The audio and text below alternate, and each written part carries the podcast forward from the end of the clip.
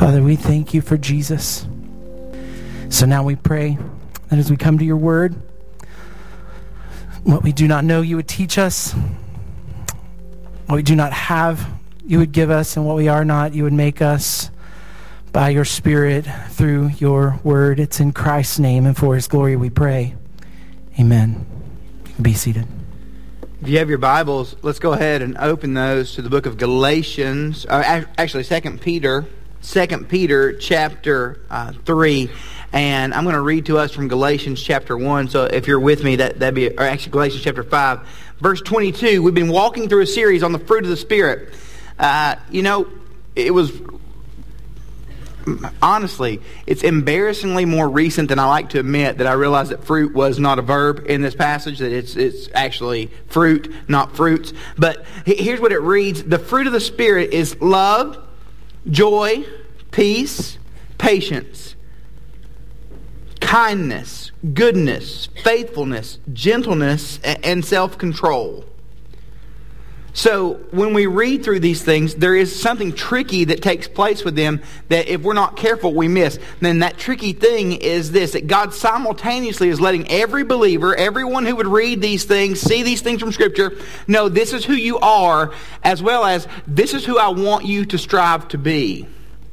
This is both who you are and who I want you to strive to be. This is what I want you to know is, is there in you, and I want you to seek to show and demonstrate these things. I gave one definition of the fruit of the Spirit a couple of weeks ago as our reaction to God's action towards us in Jesus. And whenever you read through these, I think that today stands out from the rest in a unique way. Because when I read love, I see myself as a recipient of love.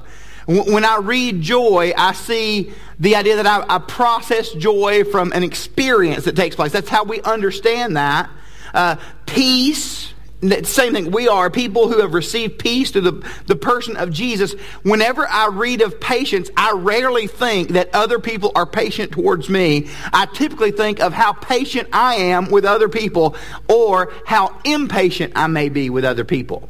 Uh, two scenarios. This week I was preaching a camp in uh, at Lee University. It is a school uh, outside of Chattanooga, between Knoxville and Chattanooga. And, and, while I was there, I noticed a few things about the room. It's a room called the Conn Center. It was built in the 1960s, if I'm not mistaken, just by the architecture. Not that I'm an architect, but I've watched a couple of television shows.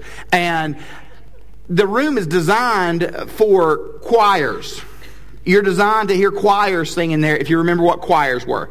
And the you there it's on a slope and the chairs are there for you to sit in, but you're also standing if you're in a worship situation like what we just concluded uh, you're standing on a slope downhill like you're skiing the whole time so I'm looking at the room uh, that's taking place, and then I also notice that we're working with teenagers, and I am 41 years old, and I've grown to be grumpier in my old age, and I was pretty grumpy in my young age. So uh, these kids, they flood to the front of the room for a worship mosh, and they're all standing down there, and I, and I can just, I'm in the back, kind of looking from backstage, and some of them are extending their hands towards the Lord, and some of them are with one hand up. We, we know that when that's popular popular here at Grace. And then they're, they're looking at side eye at who's next to them to see what they're doing. But they're all um, congealed up here.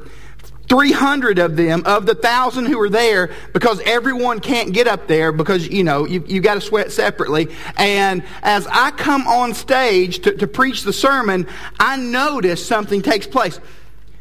They begin to move to their seats and I have to wait seven minutes before they get back to their chairs. And I'm losing my mind. If I had a plant like I do here, I would have thrown it in the middle of the room. I'm a very impatient person with that. And I wish I wasn't. It, it's, it's difficult. I, I'm giving them patience.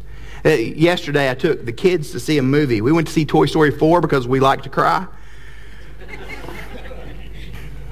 and on the way to the movie, I found myself uttering the daddiest of dad phrases. I will turn this car around.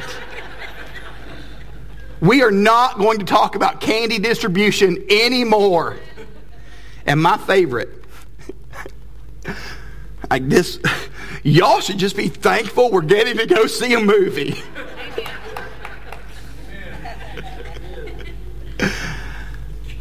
patience. I, am always measuring my understanding of patience by how patient or impatient I am. And because of that, when I read a scripture that talks about patience, I immediately put myself in the place of the giver rather than the recipient. So when we read 2 Peter, like this is probably the most well-known Bible passage about patience. 2 Peter chapter 3. Would you go there with me? 2 Peter chapter 3. We're going to pick up for our time together in, verse 8. But no, there's a whole good book on 2 Peter that you should spend some time in. We'll try and tie it all up today. 2 Peter 3, verse 8. Dear friends, don't overlook this one fact. With the Lord, one day is like a thousand years, and a thousand years is like one day. The Lord does not delay his promise, as some understand delay, but he's patient with you, not wanting any to perish, but all to come to repentance. But the day of the Lord will come like a thief.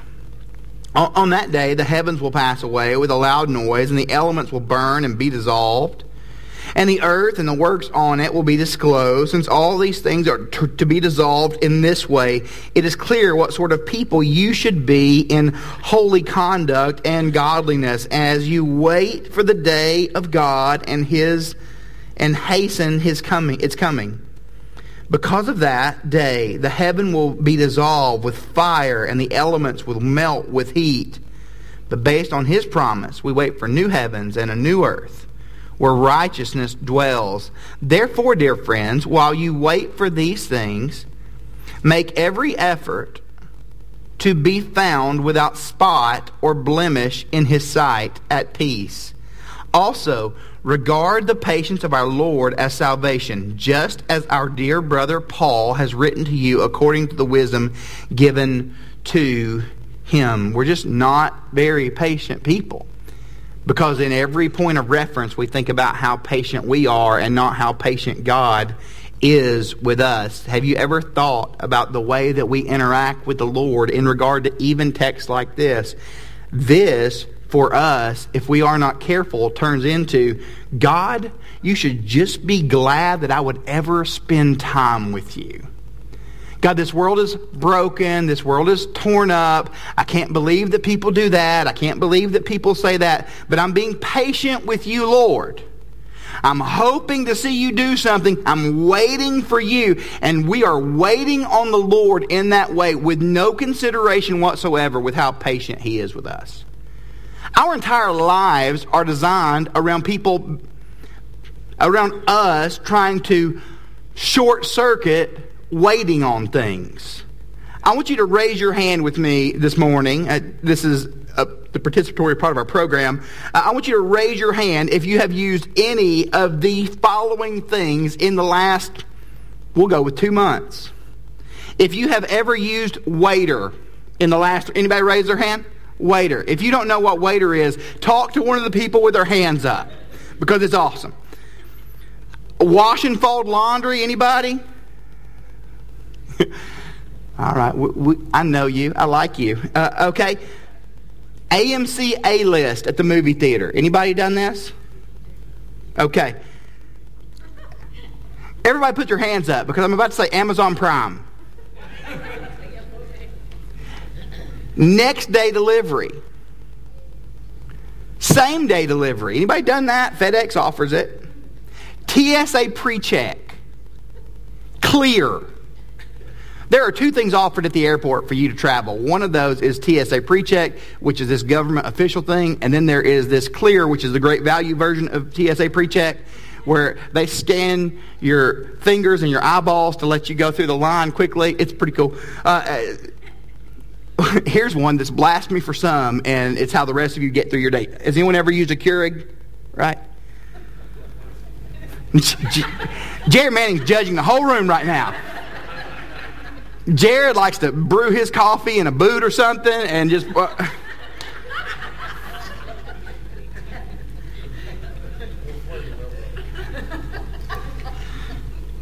Patience. We believe that everyone should be patient with us or we believe that we are patient with everyone and everyone should be patient with us and we understand God in that way. But we look at this text, we, we see it break down in this way. It's on your notes, but just to go over them. First, we see patience shown to us. Second, we see patience, it will shape us. Patience seen in us and patience satisfies us. One more time, though I know you can read. Patience shown to us. Patience shapes us. Patience seen in us. And patience satisfies us.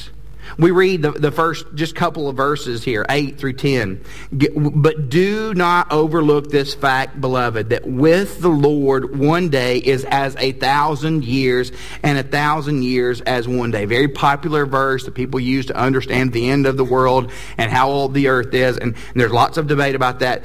So we're in this macro idea, this large level idea of who God is and, and how God works. And it's honestly above much of our comprehension. Then we get to 9 and 10. The Lord is not slow to fulfill his promise, as some count slowness, but he is patient toward you. The, the word for patient in the original language, it, it means long suffering. God suffers long with you. God waits and he's patient toward you not wishing that any should perish. So he is patient with humanity. We look around now and, and we see how obviously broken the world seems to be. I've had conversations with some of you about how sinful things are. I always will point out I don't believe the world is more sinful. I believe that it's just as sinful as it's always been. We just have so many more ways to make that obviously known. I mean, in the Bible, I, mentioned last week, the terrorists of the, the Bible, they would sneak up on soldiers with knives. There are bombs now. Our corruption has grown and grown, and God's patience has remained steady to draw people back to himself so that there would be a repentance, there would be heartbreak on their behalf. The, Old, the God in the Old Testament that we see, uh, Yahweh, as how he's presented, he gets a really bad rap about his patience. We just think he's mad all of the time. God's not mad. He is not mad in the Old Testament. We, just to give you a point of reference, in Exodus chapter 34, verse 6 and 7, this is what the word of the Lord says about the Lord. The Lord passed before him, Moses, and proclaimed, The Lord, the Lord is God. He is merciful and gracious. He is long suffering he suffers long. He abounds in goodness and truth, keeping mercy for thousands, forgiving iniquity and sin. I don't ever think that God suffers long with me because I think I'm awesome. And if we're just getting underneath everything,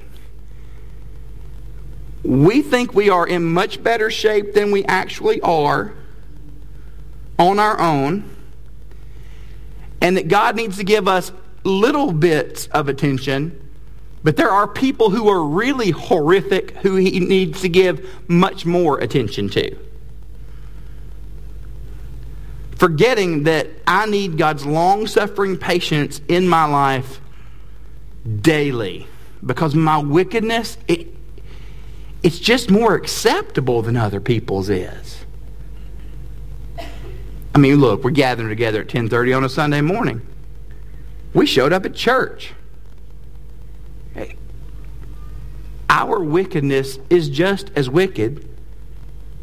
It's just more socially acceptable. You can't get arrested for most, for most of our wickedness. Now, for some of it, you need to go talk to somebody.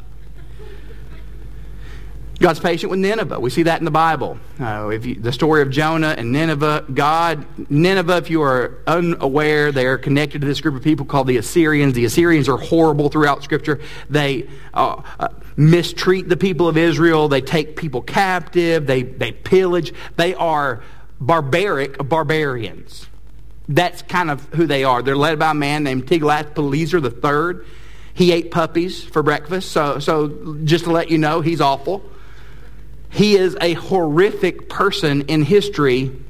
God sends Jonah to Nineveh, Jonah knowing the way that they have mistreated the Jewish people, and he's, no, I'm not going. You know the story, there's a whale involved. He eventually goes to Nineveh, and in so doing, God uses Jonah, who just shows up and says, Repent. When Jonah shows up to say repent, he doesn't even mean it. He whispers it under his breath so they'll get hammered. Repent. I'm out. Repent. When they repent, God is then patient with Jonah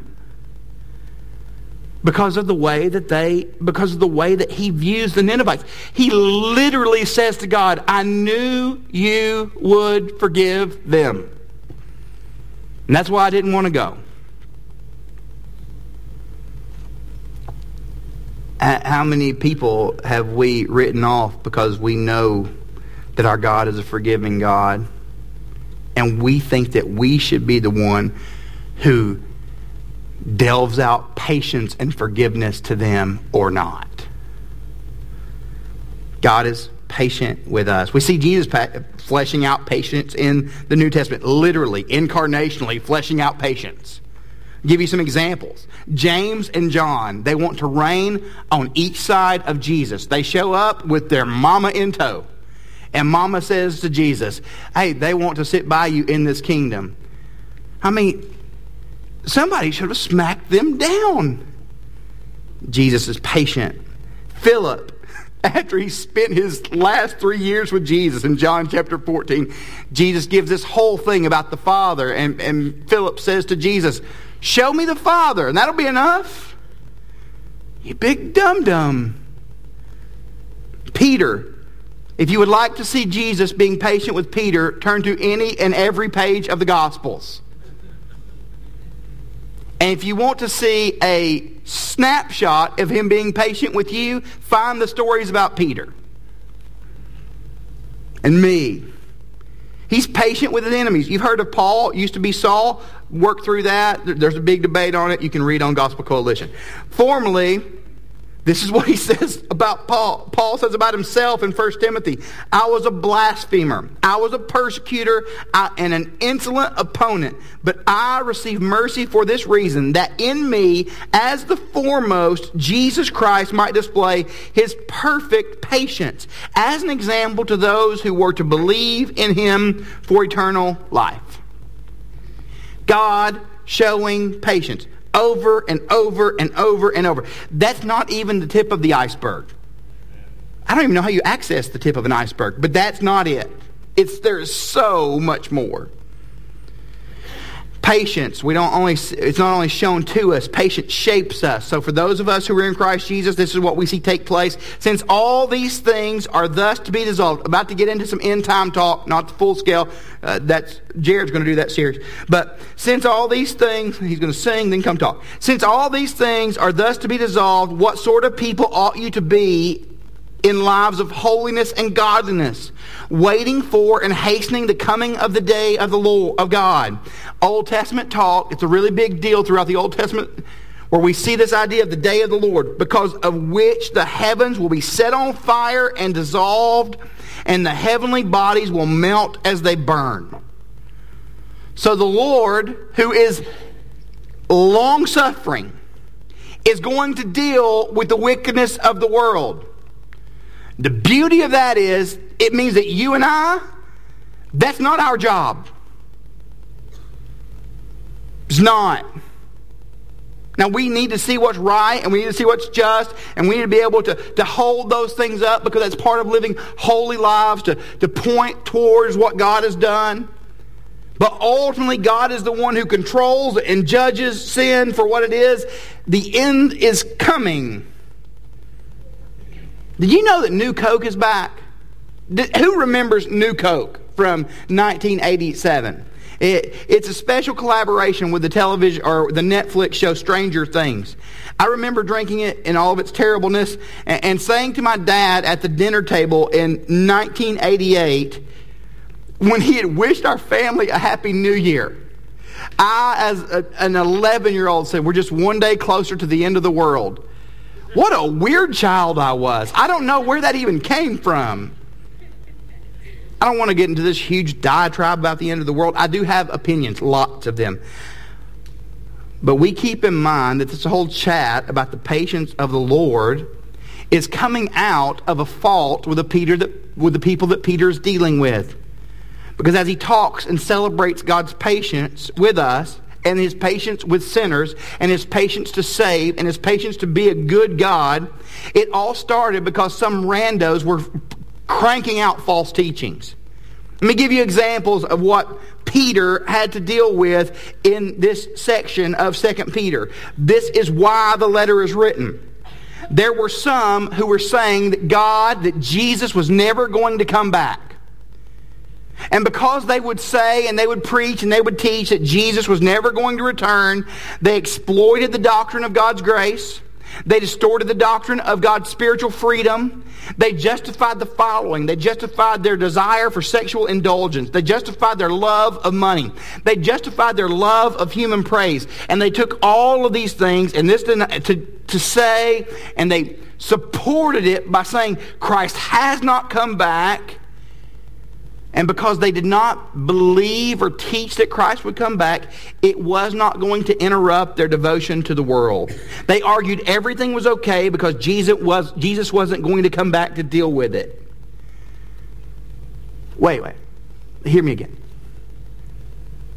In these people, they exploited grace, they distorted spiritual freedom, they justified poor sexual behavior.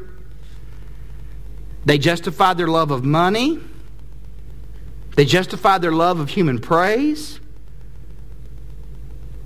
All of this supported because they said that Jesus wasn't coming back. And everything was going to be okay because no one would be there to deal with it.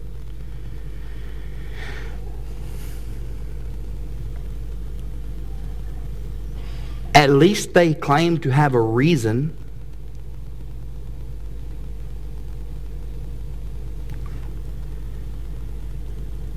How many believers, because they never see God as the one who provides patience, but they see themselves as the one who are being patient with Him, are caught up in an exploitation of God's grace? In a distortion of spiritual freedom, in inappropriate sexual behavior, in a love of money and greed and praise. This is us. Amen. We're just not making a claim.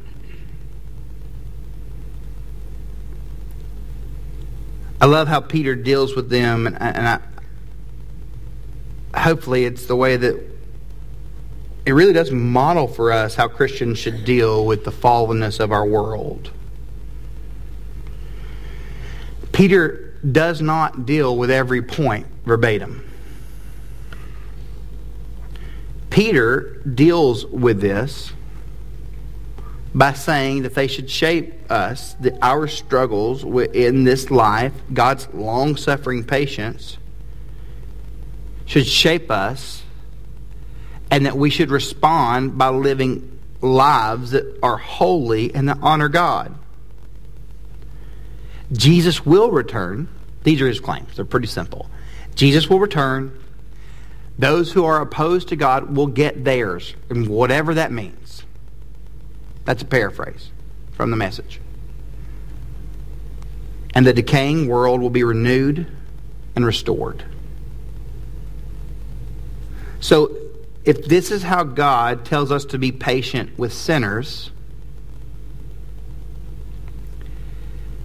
what does it mean for our lives to look a certain way? Patience seen in us, verses 13 and 14. But according to his promise, we are waiting for a new heaven and a new earth in which righteousness dwells. God restoring the world. God removing the corruption within it.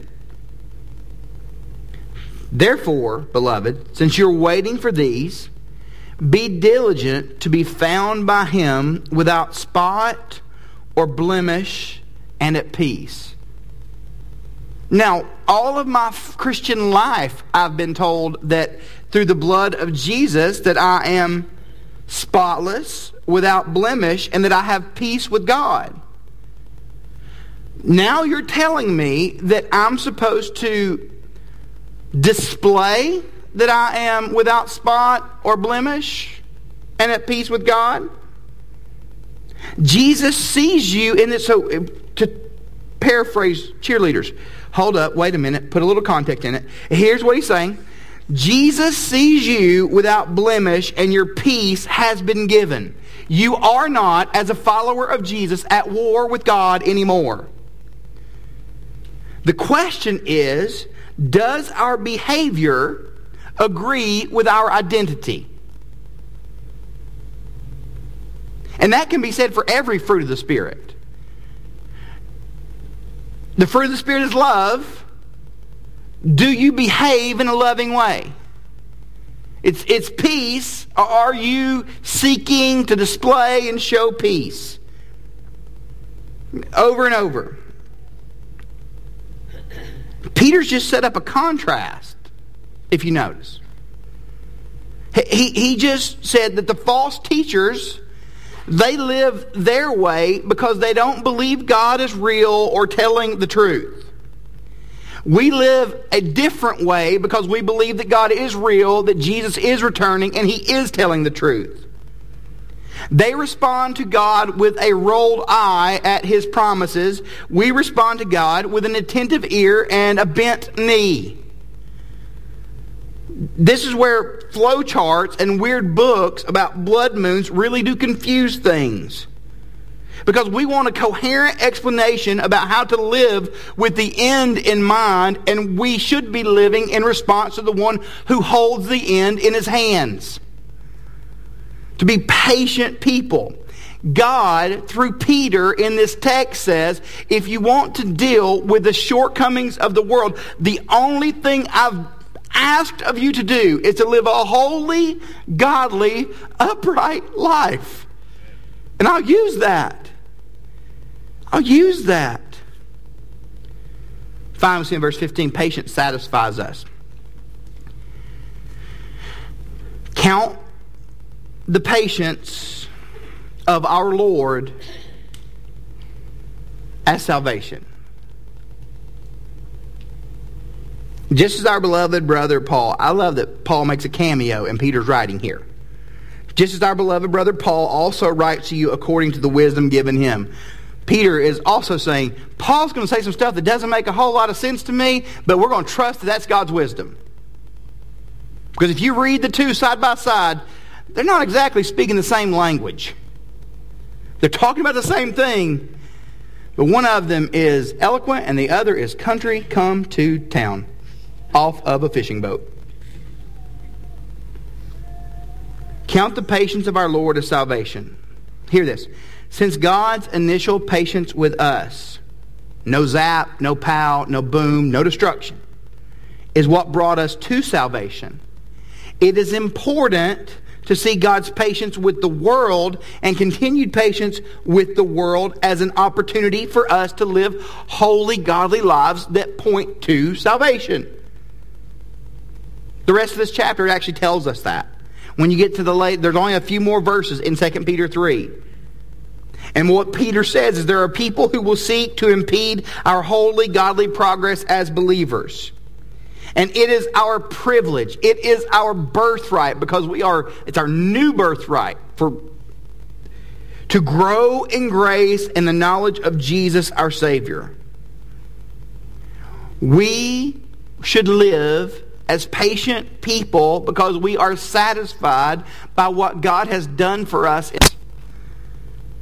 Patience should be on display because patience has been delivered. We see this in this text. So just if we're asking questions, because we should always ask questions. If we're going to look at this passage about God's patience, we have to first look and say, do I see myself as a recipient of patience more so than I see myself as one who offers it? God has been patient with me. I should be patient with people. I should be patient with teenagers who crowd the fronts of rooms. I should be patient with children who want to buy overpriced candy at the movie theater. Patience should be displayed because patience has been delivered. God has suffered long with me. And God has suffered long with you. God has suffered long with you to save you. Other questions that we how do you fight annoyance? Well, if we're going to be satisfied in the person of Jesus, the spending time in Scripture is helpful. Uh, there is a, a an encouragement that you'll see from pastors from time to time too. When people drive you bonkers, one of the things they like to ask you is, how often do you pray for that person who drives you bonkers? Are we showing patience and are we fighting annoyance in that way? Do we have people that we talk to about people who, who we process with, not for the sake of gossip, but for the sake of Christian growth, process. I need to know how you, can you help me with this? Because we are called a community together.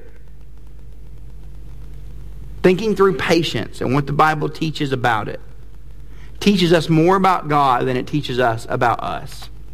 So we consider and we think through and wrestle with what does a holy, godly life look like and how do I live that? How do I show this, this thing? Because God has shown it to me. Here's what I want to do this morning. I would just invite you uh, to bow your heads. And we're going to sing the band, as the band gets in place. But maybe, just maybe, this was the message you needed to hear today. It was the message I needed to hear as I prepared it. I don't know that if any of us would say that patience is our strong suit. If you are, I'd love to chat with you more.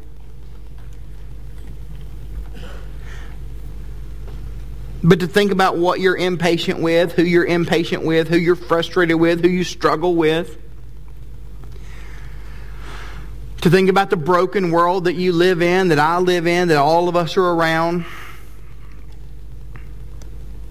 And can we ask God for patience in the face of these things? God, you have shown me patience. And you have said that this is something I'm capable of doing because of the work of Jesus on the cross. How do I enact and live that out with people who don't seem to care? With a world that seems to be more and more corrupt each day based on my perspective when I look at it. God, how am I patient in the way you're patient? Lord, we thank you for the cross of Jesus that allows us to be brought to salvation. And Lord, I pray that we would see the world that we live in through your eyes, your heart, and that we would suffer long with things that cause us to struggle and fail because you continually are long suffering with us. We ask this in Jesus' name. If you need me, I'm in the back corner of the room on your left hand side.